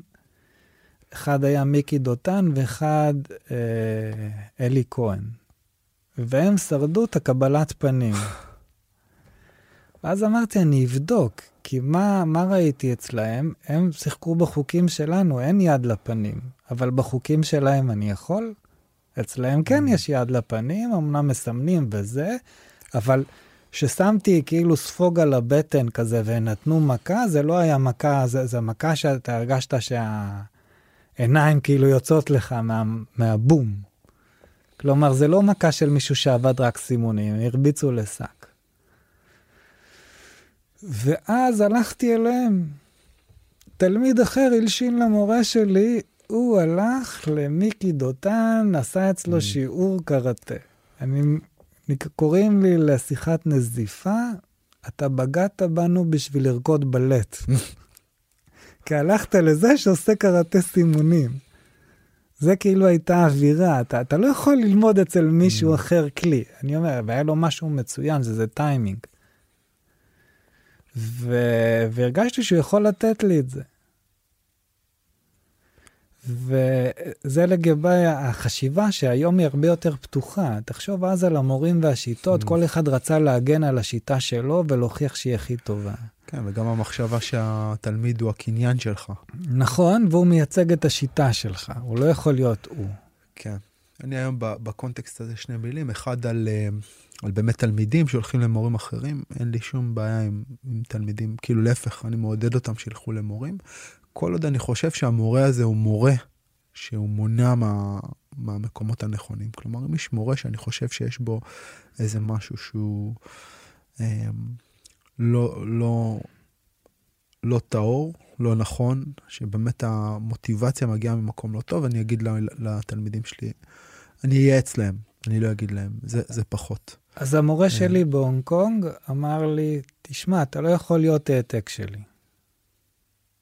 התלמידים מתחרים להיות הכי נאמנים למקור. הוא אומר שזה לא נכון. אני מלמד אותך כלים, אתה עושה חקירה, ובסוף אני אשלח אותך ל- להרבה מקומות ואתה תלך לבד, ובסוף אתה, אתה צריך ליצור את הגונגפו שלך. אם אתה העתק שלי, אתה לא מצאת את הגונגפו mm. שלך. זה השלב שאתה התחלת בגיל 15, למצוא את הגונגפו שלך. זה, אז, אז, אז כמה, כמה דברים, אחד ביחס לילדים ולג'ודו. אני חושב שהשלב של, אמ, אוקיי, בוא, בוא, בוא נגיד, בוא נחשוב על חרב. אתה בהתחלה אה, קורא את המתכת, ובאמת יש לך מזל, אם יש לך מתכת טובה שמתאימה לחרב זה מצוין, וייתכן שהמתכת לא מתאימה לחרב, ייתכן שהיא מתאימה למזלג, או... או לנגינה. או לנגינה, כן, לייצר ממנה, אני יודע מה, מצלתיים. צליל יפה, כן. מעולה, אין בעיה. אבל בכל מקרה, השלב הבא הוא שלב של עיבוד המתכת. כלומר, חצבת את עפרת המתכת מתוך האדמה, אתה צריך עכשיו לייצר את המתכת. והשלב הזה הוא שלב שהרבה אה, אה, הרבה מאמנים, שיטות, בתי ספר קצת מדלגים עליו, בגלל שיש רעב לשלב הבא. השלב הבא הוא בעצם לעצב את הכלי. נכון? אתה רוצה לעצב את ה... אז לדעתי גם MMA יכול ליפול לשם, אתה עוד לא מתאגרף, אתה זה, אתה לא קרקע, אמרתי, כן. מורים, המון מורים, בתי ספר, נופלים בשלב הזה. יש איזה קרב. אתה מתאמן פעמיים בשבוע, אתה רוצה לדעת אגרוף, אגרוף תאילנדי, היאבקות וקרקע. לגמרי, לגמרי. או שאתה מתאמן אה, שלוש-ארבע פעמים בשבוע, אפילו עשר פעמים בשבוע, ואתה מתחיל לעשות ספציפיקציה, וה, והילדים מתחילים להיות מוטלים כאילו על הגב כבר מגיל 6, 7, 8, 9, 10, ומתחילים ללכת לעלות לתחרויות ברמה של תחרויות כבדות כאלה, שיש כאילו זה הרבה, כי יש משפך, ועוד פעם, הרצון שם הוא לייצר את האלופים, נכון? כן. אז כאילו הרצון לייצר את הכלי הוא כל כך, אה, הוא כל כך אה, נוכח, שאתה לא משקיע את הזמן בלאבד את המתכת, ואז מה שקורה, כלים נשברים. אז אנחנו נדבר על הכלי הזה, ואני רואה מאמן ג'ודו שכועס על השיפוט וזורק פח למזרון, כי זה מה שחשוב לו, הוא צועק על הילד שלו, ואני רואה גם את המאמן שקם לילד שהפסיד ומרים אותו. Mm. הוא לא עסוק בזה שאם היה לו מספיק מדליות כי הוא מתחרה במורה השני מהמועדון השני, מעניין אותו הילד. כן, עדיין השאלה היא, האם כדי לעלות לקרב כזה, אתה צריך לוותר על שלבים משמעותיים בהכשרה? כי בעצם כדי לעלות לתחרות, אתה חייב להיכנס לשלב שנקרא שלב הספציפיקציה. אתה צריך להתחיל להטמיע טכניקות. וזאת שאלה מאוד משמעותית, האם זה נכון, ובאיזה שלב זה נכון. Uh, עוד פעם, זו שאלה של, שאני מתעמת איתה היום, כי אני, יש לי שני כובעים, אני גם מאמן, אבל אני גם אבא. Uh, אבא, אגב, ל, לילד שבמקרה יושב פה היום בחדר בקרה, כאיזה חופש וסוכות, uh, והוא, והקרייב שלו הוא לעלות לקרבות, כאיזה מקום שהוא טוב בו. ואני גם כמאמן וגם כאבא, אני כל הזמן צריך לראות מה נכון, ובגלל שאני, אני אומר את זה להרבה אה, הרבה אנשים שמגיעים למכון, הכלל אצלי במכון זה שאני מנס, אני מנסה להביא מאמנים או מדריכים שהייתי רוצה שידריכו את הילדים שלי. זה השאלה. זה הכלל שלי. זה הכלל שלי. הייתי רוצה להביא מאמנים שידריכו את הילדים שלי. גם אם הוא לא אלוף העולם. כן, כן, אני לא, לא חושב... לא היית רוצה שטייסון יאמן את הילד שלך. לא, אני לא חושב. לא, לא, לא בטוח גם שהייתי רוצה שטייסון יאמן אותי. הייתי רוצה שהמורה של טייסון יאמן אותי ואת הילד שלי. אבל זה, זה פה אנחנו נכנסים לשלב הבא. קסדומטו, לא אלוף העולם באגרוף, הוא יודע לא- לאמן. אני לגמרי לא חושב שצריך להיות אלוף עולם. כמו שלא צריך להיות אלוף העולם ב... לא יודע, בנגינה כדי לה- להיות מורה טוב לנגינה. אני חושב שאתה צריך להיות בספרות האלה, אני חושב שאתה צריך להשתפשף, אני חושב שאתה צריך לגעת, אני חושב, אם זה, אם, עוד פעם, הכל שאלה של מה חשוב לך שמה. לי היום ספציפית, נגיד ב, ב, במקום שבו אני עומד, פחות נגיד חשוב לי להביא אלוף עולם בג'יוג'יצו, פחות חשוב לי להביא אמ,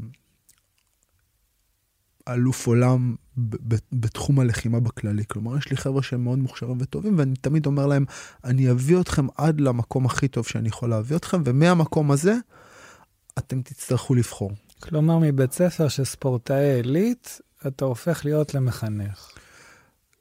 כן, כן. כלומר, האספקט, התהליך הרחב יותר של להיות לוחם, כמו שאמרת, כאילו המשברים האמיתיים נפלו עליך לא על המזרון, נכון? אלא בחיים. ברור. אז, אז אני רוצה להכשיר לוחמים לא רק לתחרות. התחרות מבחינתי היא כלי, לא מטרה. התחרות היא כלי, היא לא מטרה. היא כלי כדי ללמוד על עצמך, היא כלי כדי לרכוש עוד כלים. היא כלי כדי ליישם כלים אחרים בתוך מרחבים שהם מלחיצים והם כאוטיים. אז בואו נדבר על הפרדוקס, שנייה שבסין חוו אותו. היה מרד הבוקסרים, זה התקשר למה שאנחנו דיברנו עכשיו. הכלים המסורתיים ויד ריקה הפסידו לנשק. והסינים שואלים, עכשיו, בשביל מה להתאמן כל כך קשה? וזה זה לא עובד. המאמני אומנויות לחימה היו מאבטחי שיירות, מזה הייתה פרנסתם. Mm. עכשיו יש משהו שיותר עובד. ואז הם ממציאים משהו אחר שנקרא טיפוח האני. העצמי, ואז הם אומרים שילוש באומנויות לחימה זה לחימה, שזה מה שהיה, אבל חינוך עצמי זה השני, ושלישי זה בריאות. עכשיו, באידיאל הם הולכים ביחד. בפועל, שנינו מכירים שזה לא הולך ביחד. הספורטאי התחרותי ישלם. ספורט עממי זה בריא, ספורט תחרותי, אתה מגיע למקום שאתה כל הזמן מנהל פציעות. זה, אין לי, כשאני מטפל בקליניקה בספורטאים, הם כל הזמן בפציעות. אין uh, כזה דבר מצב בלי פציעות, אם זה ברמה גבוהה. אם הוא חובב שעושה מרתון תל אביב פעם בשנה, אז זה בסדר, הוא יצא מזה. אבל אם אתה עולה לרמות הגבוהות, אתה מנהל פציעות. ואתה תשלם עליהם בעתיד. יכול להיות שבגיל 80 לא תהיה חזק. או לא יודע, אולי uh, הברכיים שלך ישלמו, הקריאה שעשית עכשיו ברצועות והניתוחים שעברת, הכתף שיצאה. אתה יודע, זו שאלה טובה אם אתה, האם אתה משלם על החיים. כי יש איזה משהו, ב... אגב, זה, זה לא רק uh, בלחימה, אתה יודע, זה, זה בכלל, ב, ב... לא יודע מה, לרכב על אופניים ולקחת את זה לאיזה מקום של כאילו להעמיק בזה, בלגלוש, בלטפס. נגינה, כאילו בוא קח uh, מקלות עם תופים, תופפתי קצת, בוא תשקע לתוך הדבר הזה. ואתה משלם על זה. Uh, מטפלים, בוא תטפל במישהו ושזה יהיה המקצוע שלך ותטפל שמונה שעות, אתה, אתה משלם על זה. אז כאילו, יש איזה משהו בחיים שאתה משלם עליו בחיים שלך. כאילו, כשאתה באמת חי, כאילו, כשאתה באמת הולך לתוך זה, אתה יודע, זה סוגיה. עכשיו, עוד פעם, אני לא, לא שם פה סימן קריאה, אני שם סימן שאלה, דיברנו על זה גם. אה, אני הייתי שמח להכיר איזה אמן לחימה בין, אה, בין 80 שהצליח לייצר את האיזון הזה בין לבין. ואני אומר את זה כמישהו שעבר קריירה מקצועית לא מאוד אה, עמוקה, כאילו קצרה יחסית, ואני סוחב על עצמי פציעות גם. אז אומנות לחימה לדעתי, אם זה אומנות לחימה, זה, זה נגיד מה שכן מצאתי בהונג קונג. אלה שהתאמנו את יקיוקושין, רובם, אם הם לא הפרנסה שלהם בלאמן, פרשו. וגם אלה שהלכו ונסעו לת... להולנד ללמוד אגרוף תאילנדי וזה, הם לא מתאמנים, הם מאמנים. Mm. כלומר, זה לא אומנות לחימה במזל הזה שאני מתחנך עליה כל החיים, זה היה ספורט. וכשהם פורשים זה לא מלווה אותם. לעומת זאת, כל המגוחכים האלה שאמרנו שאפשר להרביץ להם, ב... אתה רואה אותם מתאמנים בתבניות בזה, אתה רואה אותם בגיל 60, 70, 80. אז הם עוד עושים את זה ונהנים, הם לא אלופי העולם, הם לא ייגשו ל-UFC. גם שם, אגב, אני לא, אני, אני לא יודע, כי גם שם אני לא רואה אנשים ש... הגני... לפי האמירה שלך, גני השעשועים צריכים להיות מפוצצים באנשים בני 60 שהתחילו איפשהו בגיל 20, 30 או 40. גם אתה, בתפיסה שלי, קצת אה, אה, ייחודי בנוף הזה. אני לא רואה את האנשים האלה מפוצצים. כלומר, מה שאני רוצה להגיד זה שאחוזי הפרישה גם פה הם די גבוהים. כלומר... גם שם, אם נגיע לאיכות, זה אחד מאלף, כמו הספורטאי התחרותי. בדיוק. אז מה שאני רוצה להגיד שזה בעצם... אבל יש כאלה שיבואו ונגיד הם באו, נגיד אה, שיעור טייצ'י בפארק, זה לא הקהל של MMA. זה קהל אחר, זה בני 50-60 באים, לא הבני 15 שרוצים להיות אלוף הכיתה במכות. זה לא כל כך מעניין אותם מי מנצח במכות, הוא מעניין אותו הכאב גב שיש לו, הלחץ דם הגבוה, שהוא רוצה להוריד, והוא דוסה, והוא אומר, וואו, אני מרגיש יותר רגוע אחרי זה. הוא מפעיל את המערכת הפרסימפטית שלו, יש לזה הסבר, והוא כל הזמן מתרכז בלהרפות. קודם, קודם הוא היה כל הזמן בחוץ, עכשיו הוא מתרכז כל הזמן ב- בלהרפות. ונכון, הוא לא יכול לעמוד מול מתאגרף. אז, אז אני חושב שהדרך שבה אני פותר חלק מה, מהדיסוננס הזה שדיברנו עליו, אגב, התקלתי אותך מקודם עם ה, עם ה... אז למה כן שהם יתחרו? או במה בעצם להתחרות? בסיבה, נגיד, שאני מאפשר לילד שלי להתחרות, למרות שיש לי על זה דיאלוג פנימי כל הזמן. ואני עוד פעם כל הזמן שואל שאלות, ואני מנסה כל הזמן להיות נאמן לאמת. בגלל שאני אבא, אם לא הייתי מאמין שזה משהו שתורם, לא הייתי מאפשר את זה. אז אוקיי, אז למה כן? אז קודם כל אני אגיד לך לגבי אבהות, הייתי אבא מושלם לפני שנולדו לי ילדים. ידעתי, ידעתי כל, כל מה שצריך כן. לעשות. היום אני לא תמיד יודע, והילדים מציבים שאלות משלהם. עכשיו, אני יכול להגיד מה אני רוצה, ונגיד הייתי כמוך במה יעיל.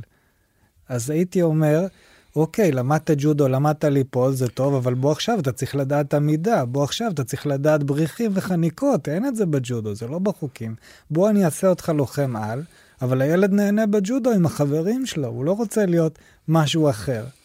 והוא אוהב את המורה שלו, אז מה, עכשיו אני אגיד לו, אתה צריך ללמוד אגרוף, זה הדבר הבא. כלומר, מה אני כאבא, אני צריך ללכת עם הילד, או צריך לתת לו למצוא את הנתיב שלו, וכמה אני מכתיב לו את הנתיב שלו. אני מכתיב לו משהו, את השוליים. Mm. אבל אני לא אכריח אותו עכשיו לעשות אגרוף, כי אני חושב שאגרוף זה שיטת עמידה מעולה. הדבר הכי קרוב לרעיונות של הטייצ'י, הם עושים יותר טוב מהטייצ'י. זה אני חושב על אגרוף, הלכנו mm. חגורות שחורות בקיוקושין, למכבי תל אביב, לשלמה ניאזוב.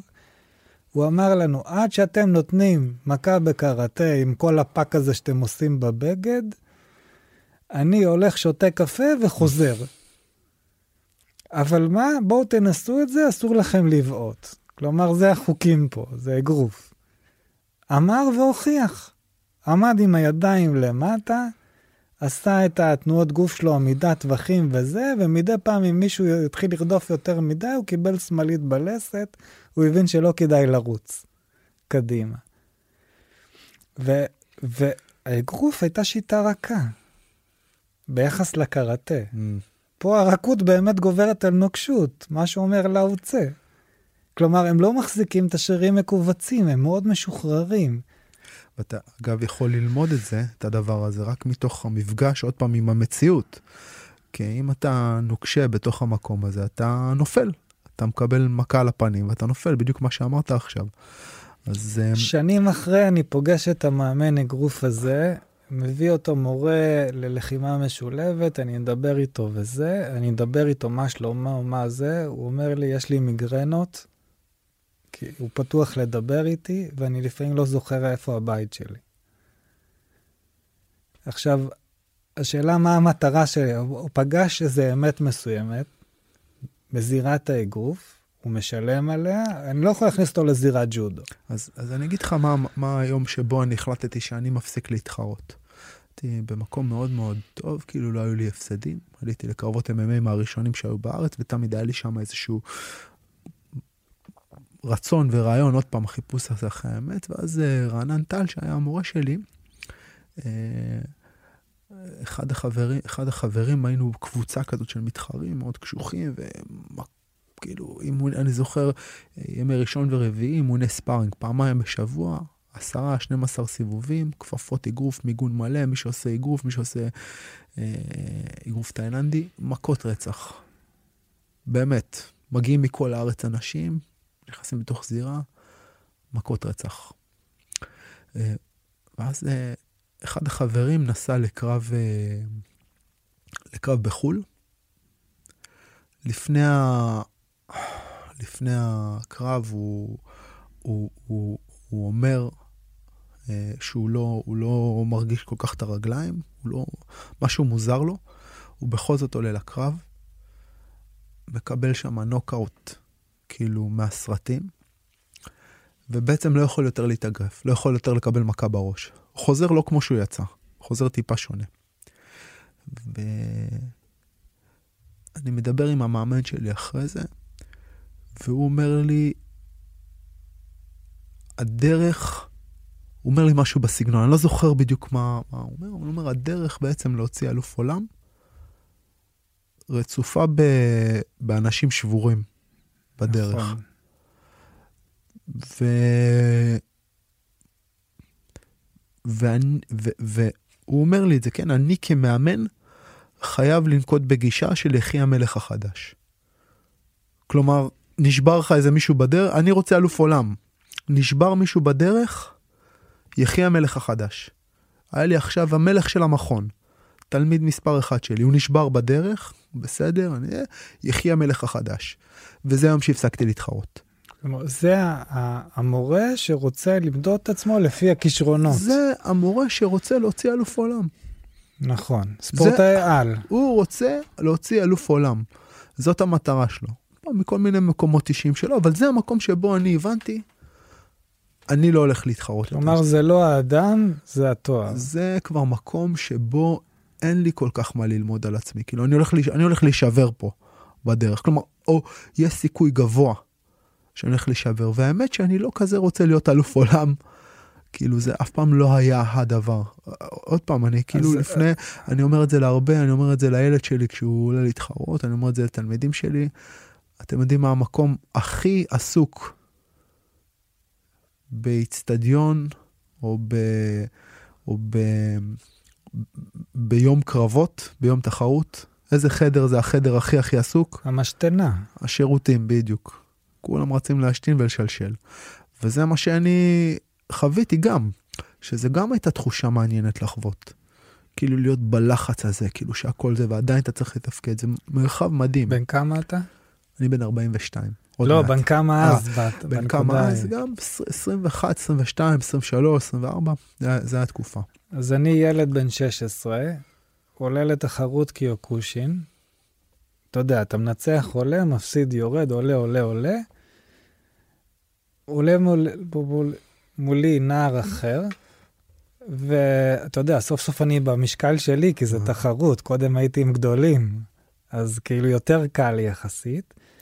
ואני מזהה באיזשהו שלב שהלואו-קיקים גורמים לו להוריד את הידיים, שובר הצידה, נותן בעיטת מגל, מה קראנו לזה מוואשי, פוגע לו לא בצד של הראש כמו בדרך כלל, ישר לתוך הפרצוף. Mm. הילד נופל כמו שק, יורד לו דם מהאף והוא מתחיל לבכות. הוא שבר לי את האף, הוא שבר לי את האף. בכריזה המאמן אומר, נוקאוט כמו ביפן, כי זו תחרות, יש לו כריזה, ואני רואה את הילד שבוכה. אז בהתחלה אני אומר לעצמי, אבל הוא בחר להיות שם. ואז אני אומר לעצמי, שוב פעם, ניגש אבא שלו, והילד ממשיך וממשיך לבכות, הוא שבר לי את האף. ואז אני אומר, רגע, בשביל להוכיח לעצמי שאני יכול, שאני מנצח את הפחד, הרי את מה ניצחתי? את הפחד לעלות לקרב הזה. זה יכול לקרות גם לי. ובאותה תחרות יש מישהו ששוקל ענק, גבוה מכולם במשקל החופשי, זה היה חגורות שחורות, ראש מעל כולם, במשקל החופשי, הוא הולך רק קדימה. וכל מי שאיתו חוטף את האגרופים והבעיטות, לא איזה טכניקה גבוהה, הולך אליך טנק יותר כבד ממך, אתה הולך אחורה. בסוף. ככה כל הקרבות מגיע לקרב הגמר. בסוף יש איזה, אה, בקרב האחרון, איזה מישהו הולך אחורה ומוציא בעיטה אחורית, או שירו קראנו לזה, אבל אף פעם לא ראיתי כזו בעיטה כי היא נכנסה מתחת לסנטר. הרימה לו את הראש, הוא נופל, יורד לו דם מהאוזניים. האיש הזה, כנראה, ממה שסיפרו לי, אחרי שלושה חודשים בקשית. והיה לו זעזוע מוח אה, די רציני. וזה, ואז אני אומר לעצמי, מה אני צריך לעשות כדי להוכיח לעצמי שאני לא מפחד? כמה רחוק אני אלך עם זה? כמה... והאם זה מה שחשוב? כי למעשה זה מה שאני באתי להוכיח, שאני לא מפחד. כמה אני צריך לשבור כדי לתקן את השבר שבתוכי. כן, והיום כאבא אני שואל את עצמי, אני רוצה שהילד שלי יישב ב ground and pound על מישהו וייתן לו מרפקים בראש? מה המחיר שהילד שלי ישלם אם זה יקרה? או גם הילד ששוכב למטה. אז... אז אני, אני אנסה להחזיר לך את, את הפינג פונג הזה, ואולי לסיים באיזושהי שאלה, כי זמננו קצר. אמ, אז, אז, אז למה כן כאילו להתחרות, אוקיי? כאילו כל הדבר הזה, הסיפורים שאנחנו מחליפים פה הם בעצם... אז היום לילד שלי, א', אני מוצא את הפלטפורמה שמתאימה, ונגיד ג'יוג'יצו, פלטפורמה שאני מרגיש שהיא מאוד מצליחה לייצר, עוד פעם דיברתי על מרחב, על תפאורה, אה, מצליחה לייצר את המרחב ואת התפאורה, ל- לתת את התחושה של משהו שאנחנו לאורך אלפי, עשרות ומאות אלפי שנים חווינו כבני אדם. זה את הפחד מהמוות. את ההתגבשות למול המוות. ומה שיפה בג'יוג'יצו, כמו בג'ודו, זה דווקא העידון. Mm. כי, כי יש שם איזה משהו שהוא... אתה יכול לעשות עם עצימות, אבל אתה לא חייב לעשות את הראש של השני פיצה. Mm. כן. אני חושב שבג'יוג'יצו אפילו, אני קצת משוחד, אבל עוד יותר מג'ודו. כי בג'ודו יש פה איזשהו אלמנט של כוח מתפרץ שהוא כל הזמן נוכח. ובג'ו-ג'יצו אתה לא צריך שיהיה לך כוח מתפרץ בכלל, במיוחד לא בשלבים ההתחלתיים, עד גיל 16-17. אז אתה מבין בזה הרבה יותר ממני, ועוד אני יודע שמטופלים שלי שעושים ג'ו-ג'יצו, הם אומרים בג'ו-ג'יצו זה כמו שחמט. זה שחמט של הגוף, בדיוק. ג'ודו אתה זה, חושב... אני, יש זמן לחשוב, striker זה השנייה, הוא גם צריך את האינסטינקט שלו, הוא לא כן. יכול איזה. גם striker וגם ג'ודאי בדרך כלל לחשוב מהלך אחד, שניים, שלושה לפנים. יש אסטרטגיות, אבל... כן, מהלך אחד, שניים, שלושה אבל לפנים. אבל אם הוא לא מגיב מהר, זה גמור. טקטיקה כללית, מהלך אחד, שניים, של... שלוש לפנים. בג'ו-ג'יצו אתה יכול לחשוב עשרה מהלכים קדימה. זה פשוט מאפשר את זה. השחמט שמה הוא, כלומר, בג'ודו אני נכנס להטלה, אתה יכול לעשות אחת או שתיים, ואז אני אעשה שלוש או ארבע, אבל זהו, נגמר, בדרך כלל אחרי זה נגמר. בסטרייקינג, אגרוף, אני אתן ג'ב, הוא יחזיר לי משהו, ואז אני אחזיר משהו על המשהו שלו, אבל זהו, נגמר. מספר שלוש בדרך כלל. בג'ו-ג'יצו, העץ אפשרויות הזה, אתה יכול ללמוד אותו בתוך הגוף שלך, ואתה יכול להגיע קדימה, כמו שהמן שחמט מגיע קדימה חמישה, שישה, שבעה, עשרה מהלכים קדימה, אתה יכול להגיע לשם. זה מפתח איכות. מעולה, וגם אם זה לא נכון כל כך לרחוב, שאתה מתחיל קרב וקורא לו לרצפה. אז, אז נכון, ועוד פעם, אני, כש, כשמדברים איתי על הדבר הזה של הרחוב, מה שאני אומר זה שאני רוצה לס, לפתח ספורטאי לחימה, אני רוצה לפתח את הנשק הזה, ועל הנשק הזה אני אלביש מה שאני צריך. כלומר, האיכויות האלה של, שהתחרות מספקת לך, של נחישות, של התמדה, של יציבות מנטלית, של מיקוד, של כוח מתפרץ, של זריזות, של חוכמת קרב, של ממזריות, כל הדברים האלה זה מתפתח, ועל זה להלביש את הקרב מגע, ואז. ואז אני אחזור למקום שהעולמות שלנו נפגשים, על לסובב את המטרה פנימה. Mm. שאולי זה הדבר. כאילו, כשהיום כשאני עובד עם הבן שלי ועם חברים שלו, בכלל לא משנה, כאילו, אני מנסה לנקות את עצמי בזה שישנה לי או לא ישנה לי אם הם ינצחו. מה שמשנה לי זה האם הם מצליחים לשמור על האיכויות הפנימיות שלהם. האם הם מצליחים לשמור על מה שאנחנו מדברים עליו בוויפאסנה, או, ב, או במדיטציה, או ב... אני לא יודע, עוד פעם, אני לא יודע בדיוק מה זה, לא הצלחנו להגיע ל, ל, כן, לאסנס שלך, כן? דיברנו עוד פעם מסביב. אז יש משהו בעשר דקות שאני כן היום שואל את עצמי. התחלתי אומנות לחימה כדי לא להיות פגיע. בהתחלה לא לקבל מכות, הילד הגדול יותר הרביץ לי, אחרי זה לא לפחד, אז הייתי צריך לשים את עצמי בשדה, שצריך לבדוק את זה שאני לא מפחד, אם אני יכול לעלות למזרון למרות שאני עושה פיפי לפני התחרות, מרוב פחד, באמת משתינים במכנסיים, זה לא ביטוי, אתה באמת. ו- ו- ובין הפריז הזה, שיש לך את זה בהתחלה, ואז להחליט לא רק להיות אגרסיבי כדי להתגבר על הפריז, אתה בטח גם זוכר את הנקודה הזאת, שאתה מתחיל, mm. אתה ישר משתולל על היריב כדי לא להיות בפריז. ואז לחזור היום לנקודה, האם אני מספיק חזק כדי להחזיר לי את הפגיעות? Hmm. האם אני יכול להיות פגיע היום? היום אני מספיק בטוח, כי אני לא יכול להצליח במשהו בלי להיפגע. באמת, אדם hmm. חזק או אדם פגיע? אז, אני, אני אענה על הדבר הזה כאילו מהמקום שלי, ואני אסיים בעוד שתי שאלות קצרות. אחד מבחינתי היום אצל, אצל רוב, כמו שדיברת על זה, על החבר'ה שנוסעים לחו"ל, עושים את האגרוף תאילנדי, חוזרים והיום הם רק מאמנים, או חבר'ה שעושים את הקיוקושין והם רק מאמנים. אני היום, א', אומר את זה בריש גלי, אני אומר את זה לחבר'ה שלי במכון, אני לא אהיה, אני לא, לא, לא הלוחם הכי חזק יותר על המזרון. יש לי היום לוחמים שהם יותר חזקים ממני, זאת גאווה. חייב להיות ושתיים, לך, הוא בן 20. אני מלמד את עצמי להפסיד. אני היום דופק על המזרון שלי. אני עולה לקרבות עם חבר'ה ואני דופק. כי הברירה השנייה היא להישאר בתוך העילה של אני לא מפסיד, ובעצם להפסיק לעשות את האומנות. נכון. השאלה אם אתה רוצה בכלל אומנות לחימה, כי נגיד ג'ודו קל או ג'יוג'יצו קל, בוא נעבוד רק 20 אחוז כוח, אז טכניקה. הקטע, אז הקטע הוא שעוד פעם, אין לך ג'ודו קל, אתה לא רואה חבר'ה בני 45 עושים ג'ודו קל, אתה לא רואה חגורות. ביפן כן, בישראל לא. נכון, אז אני, אז אני רוצה לחנך עוד פעם את, ה, את הקהילה שלי, שהניצחון או ההפסד הם שוליים לגמרי. האומנות והשהייה בתוך המרחב הזה, זה המהות, כי משם אתה בעצם מתחיל לעשות את הלמידה. ואז אה, אתה בן 15, היית רואה את זה, ואומר, כמו שהילד שלי אמר, בא לו יונה מלניק, והוא לא עושה ג'ודו תחרותי, הוא אומר ג'ודו, אה, ג'ודו כאומנות, ואז הוא אומר, מה הוא אומר? זה לא עובד. מה זה הג'ודו הזה לא לנצח, לא להדק אותו ולהפיל אותו? אז אני חושב שבג'ו-ג'יצו, אה, וגם באגרוף אגב, אני עובד עם המורה שלי, יעקב דסקלו באגרוף, והוא חי את הדבר הזה. אתה לא צריך להיות המתחרה הכי טוב, אבל יש את האמת הזאת. יעקב בן 50 ומה שעושה, עושה אגרוף, אני מתגלגל עם החבר'ה, כאילו, מתגלגל עם חבר'ה מעולים, ועוד פעם, במקום של חוסר אגו, זה לא שאני נהנה לדפוק, כן? אבל אני באמת יכול להיות, לשמור על איזושהי איכות מסוימת. האיכות הזאת שכאילו כשאמרת, יש פה איזה משהו, אני לא יודע בדיוק, אה, כאילו, יש פה איזה משהו. אני מצליח לשמור על הדבר הזה ולנסות לפתח אותו בתוך הכאוס שקורה על המזרון. אבל אז המורה צריך להגדיר מטרות חדשות. Mm. היה כג'ודו כזה גם בארץ, טולי, נדמה לי, היה מלמד מכבי תל אביב לפניי, היה אומר להם, תנו לשני להפיל אתכם, מה קרה?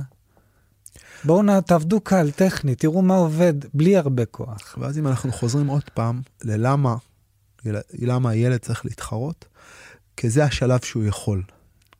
נכון. כשאתה בן 40 אתה לא יכול להתחרות. ג'ו-ג'יצו עוד פעם טיפה שונה, אני שם על זה דגש, כן, אה, כוכבית, כי היום גם חבר'ה בני 40 יכולים להתחרות בג'ו-ג'יצו, שזה מדהים, זה לא קורה באף אמנות לחימה אחרת. אבל באופן כללי, כדי להגיע למקום הזה, ילד בן 11, 12, 13, 15, 16 יכול להתחרות, והוא יכול ללמוד על עצמו משהו שדורות של נערים וגברים למדו על עצמם לאורך ההיסטוריה האנושית, והיום הם כבר לא לומדים את זה. כי אתה לא באמת נוכח לפחד, פחד המוות מלהפסיד. פעם היית מפסיד, היית מת. האיכות הזאת היא איכות שעיצבה את האנושות. ו... אתה לא מתמודד עם הפחד הזה שיכולת להפסיד את העסק, אתה לא באמת מתמודד. ש... כן, אבל אני מתמודד איתו בתור בן אדם בין, חושב... של... בין 25, 30, אני לא מתמודד איתו כמו שנערים וילדים התמודדו איתו פעם. אנחנו בסביבה כל כך סטרילית וממוגנת, שהיכולת שלנו לחוש את הדבר הזה, לחוש את הדבר הזה בתוך הגוף שלנו, היא, היא נעלמת. ויחד איתה כשהיא נעלמת בשלב מסוים, כמו שהמוח מתפתח חברתית בשלב מסוים, מתפתח קוגנטיבית בשלב אחר, מתפתח רגשית בשלב אחר, היכולת שלנו לחוש את הדבר הזה, לדגום אותו, ודרכו, אולי בעזרת הדרכה נכונה, לפתח איכויות מסוימות, היכולת הזאתי היא נדירה. ואם אתה שואל אותי למה, עכשיו אני לא חושב שכל אחד צריך להתפת... לצאת לתחרות, אני חושב שאת האיכות הזאתי לילדים מסוימים אתה יכול לספק מתוך קרב במכון. ולילדים אחרים בכלל לא מתוך קרב, אלא מתוך איזשהו תרגיל שמאמת נכון, אותם צריך להיות מסלול, לא לתחרות, גם ללא תחרותיים. ואז אם אנחנו חוזרים חזרה למתכת, אז באמת, יש מתכת שעושים ממנה חרב. ויש מתכת שעושים ממנה מצילתיים, ויש מתכת שעושים ממנה מזלג, הכל טוב. ומצילתיים לא פחות טובות מהחרב. לגמרי. אני אומר את זה הרבה, אולי נסיים בזה, אני אומר את זה הרבה לאמהות שלפעמים מגיעות למכון ורוצות שאני אעשה את הילד שלהם כאילו, עוד פעם, דיסוננס של אמהות, הן לפעמים רוצות שאני אעשה את הילד שלהם לוחם, נכון שיהיה קשיח כי הם מכפכפים אותו בבית ספר, אבל אז הוא חוזר הביתה והן שואלות אותי, למה, למה הכפפות שלו רטובות מבפנים, אתה לא חושב שהוא מתאמץ יותר מדי? ולפעמים לחלק מההורים אני אומר, את רוצה שאני אעשה את הילד אה, צ'יטה, אבל הילד לא צ'יטה. פעם הייתי אומר הוא זברה, היום אני אומר הוא סוס. הילד הוא לא צ'יטה, הוא סוס, אבל זה לא אומר שסוס הוא פחות טוב מצ'יטה, הוא פשוט, אני, אני, התפקיד שלי זה לעשות אותו הסוס הכי טוב שהוא יכול להיות. והוא סוס מדהים. אני גם רוצה לרכב, אני רוצה בוא, סוס. בוא אני אגיד לך, ש... עם הציפיות שלי למפגש הזה, ובזה אני אסיים, אני ציפיתי שהחרב של ערן תהפוך לפנס לייזר, והיא תראה לי את המקומות המוצללים שלי, שאני אלך הביתה ואני אגיד, שמה אני חוקר. ש, שהאיכויות שהוא השיג את החרב, עכשיו לא יהיו בשביל חרב. אז אני אשאל אותך שאלה אחת לסיום, במקום הזה. כמה אתה באמת מאפשר לעצמך, כשאתה אומר פגיע, כמה אתה מאפשר לעצמך עדיין בתוך המרחב הלחימתי ללמוד, לשים על עצמך חגורה לבנה ולהיות פגיע וללמוד דברים חדשים ולאפשר לעצמך כאילו להיות עדיין בתוך התחושה של, של התביעה הזאתי, של... והאם זה משהו שאתה עדיין פתוח אליו, או שאתה אז חושב... לא, אז זהו, אני חושב שסיימתי את השדה של החרב, הלכתי למנזר בתאילנד, אני לא יכול להציע אה, לנזיר שם, בוא נעשה מכות, אני אראה מה אתה שווה, כי זה לא השדה שלו. אבל ראיתי שיש לו משהו שאין לי. אז מה, אני, אני עכשיו, אני חייב לעבור עכשיו ג'יוג'יצו כי זה מה שחסר לי? Mm. כי אני לא יודע בריחים וחניקות, זה יקרב אותי למה שאני יכול לקחת ממנו. אני גם לא רוצה שזה של הג'יוג'יצו יפסיק לעשות ג'יוג'יצו. אני רוצה שאם הוא רוצה, במנוחות מהאימונים, הספורטאי על הזה, בריקאברי mm. מהאימון, אם הוא רוצה, שיעשה חצי שעה תשומת לב פנימה. זה must. זה כלומר, must. הוא לא חייב, זה לא זה בקריירה הקצרה שלו עד גיל 30. אה, אני, אני חושב שזה משמעותי מאוד, ואני חושב שזה משמעותי לנו להמשיך ולפגוש את המקום הזה של, את, ה, את הנשימה נעתקת. אני חושב שזה משהו שהוא חשוב לנו לפגוש אותו, חשוב לנו להמשיך לפגוש אותו. את המקום הזה של התגבשות למול משהו, את, את, את המקום הזה ש, ו- ועוד פעם, יש, אני, אני פוגש את זה בעמידות ואני פוגש את זה במדיטציה. כאילו. החיים נותנים לנו את הקואנים הכי קשים. זאת אומרת, אני לא צריך את צליל מחיית כף היד האחת. החיים שואלים אותי שאלות, ואני שואל את עצמי איך אני מתמודד איתם. אם אני שואל, יכול להיות שאני מגיב אוטומטית. עכשיו, אם אני אומר, מה הטכניקת לחימה הכי טובה שלמדתי ב-44 שנים של זה, הכי יעילה, זה יהיה מדיטציה. ומה למדתי במדיטציה? לא להגיב אוטומטית. אני... זה לא הבעיטה הזאתי או האגרוף הזה שלימד אותי במכבי תל אביב באגרוף הקרוס עכשיו בתזמון הנכון שהוא פתח. אני... זה דווקא הלא להגיב. אני מסכים איתך לגמרי. והמקום שבו אני לומד איך ליישם את זה, הוא הרבה פעמים על המזרון. זה עוד מרחב שאני לומד לעשות את היישום היותר עמוק של התובנה הזאת. ש, ש, ש... אז השאלה אם זה השלב שלך בגיל 43, או זה השלב שלך כנער בן 15? שאלה שאני שואל כל הזמן. כאילו... ש... כשאני כנה עם עצמי היום, גם בתחושה של מה עושה לי טוב, וגם בתחושה של אני רואה איך זה משנה את האופן שבו אני לנוכח על הדבר. כלומר, זה שפעם הדבר היה מפעיל אותי, אבל היום אני מצליח להיות לא מופעל ולא תגובתי ממנו, אז אני מרגיש שזה עוד מקום ליישום, ודרך היישום לעיצוב. כלומר, יש שם יחסים הדדיים. טוב, לקחנו לסיים. את זה, לקחנו את זה, וואו, למקום. כן. אמ, אמיר, מאוד מאוד מאוד נהניתי, כרגיל. גם אני מאוד נהניתי. אולי עוד ניפגש אולי עוד ניפגש, בטוח עוד ניפגש. אה, תודה, תודה רבה. תודה לך, אלון.